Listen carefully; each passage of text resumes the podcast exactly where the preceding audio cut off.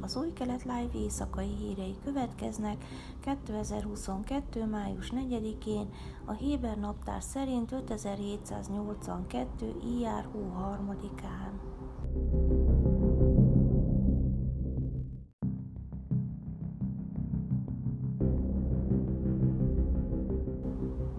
Az Egyesült Államok izraeli nagykövete kedden nagy elismerését fejezte ki az izraeli kormánynak az elmúlt hónap során Jeruzsálemben fokozódó feszültségek kezeléséért, amikor a ramadán, a pészak és a húsvét ritka eseményként fette egymást.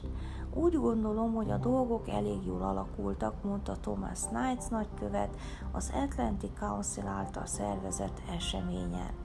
A nagykövet elárulta, hogy április előtt sok időt töltött azzal, hogy izraeli, palesztin, jordán és egyiptomi vezetőkkel megbeszéléseket folytasson a fővárosban uralkodó feszültségek enyhítéséről.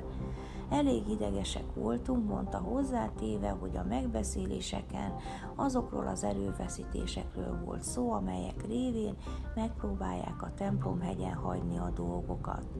Knight szintén dicsérte az amerikai megbízott közel-keleti ügyekért felelős külügyi államtitkárt és az izraeli és palesztin ügyekért felelős helyettes külügyi államtitkárt, akik a múlt héten érkeztek a térségbe, és mindegyik félel találkoztak a nyugalom biztosítása érdekében. A nagykövet elismerte, hogy a dolog nem volt tökéletes, de nagyon jó érzéssel tekint arra, ahogy Izrael kezelte az elmúlt hónapot. Knights megjegyezte, hogy az erőszak nem fajult teljes háborúvá a Gázát uraló Hamas terror szervezettel, mint tavaly, bár a partmenti enklávé terroristái áprilisban több hónapos csend után hat rakétát lőttek ki Izraelre.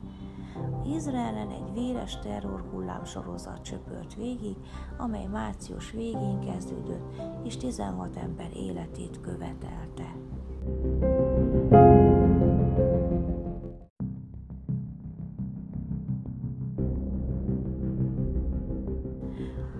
Koalíciós frakcióvezetők kedden levelet adtak ki, amelyben tájékoztatták parlamenti képviselőiket arról, hogy a következő három hétben jelen kell lenniük a Knesset plénum összes ülésén.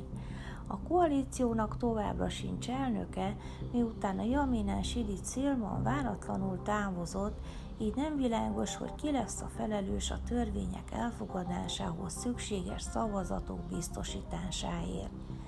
Az iszlamista rámpárt befagyasztotta tagságát mind a Knessetben, mind a koalícióban, így négy szavazata egyelőre kétséges.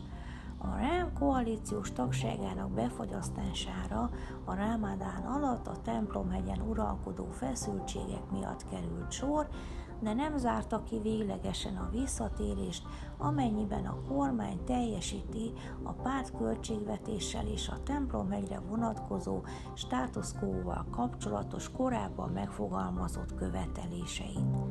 Az ülés megnyitásának első három hetében semmilyen okból nem lesz lehetőség hiányzásra, áll a koalíciós parlamenti képviselőknek szánt levélben.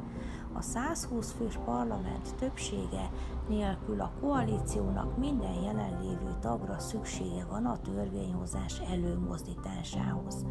A három hét letelte után a plénum munkanapjairól tervezett hiányzásokat általában hétfőn, kedden és szerdán a koalíciós vezetőségnek jóvá kell hagynia, és tartalmaznia kell egy ötnapos előzetes értesítést, és kiemelten fontos annak az ellenzéki képviselőnek a meghatározása is, akivel párban ellensúlyozzák egymás szavazatát.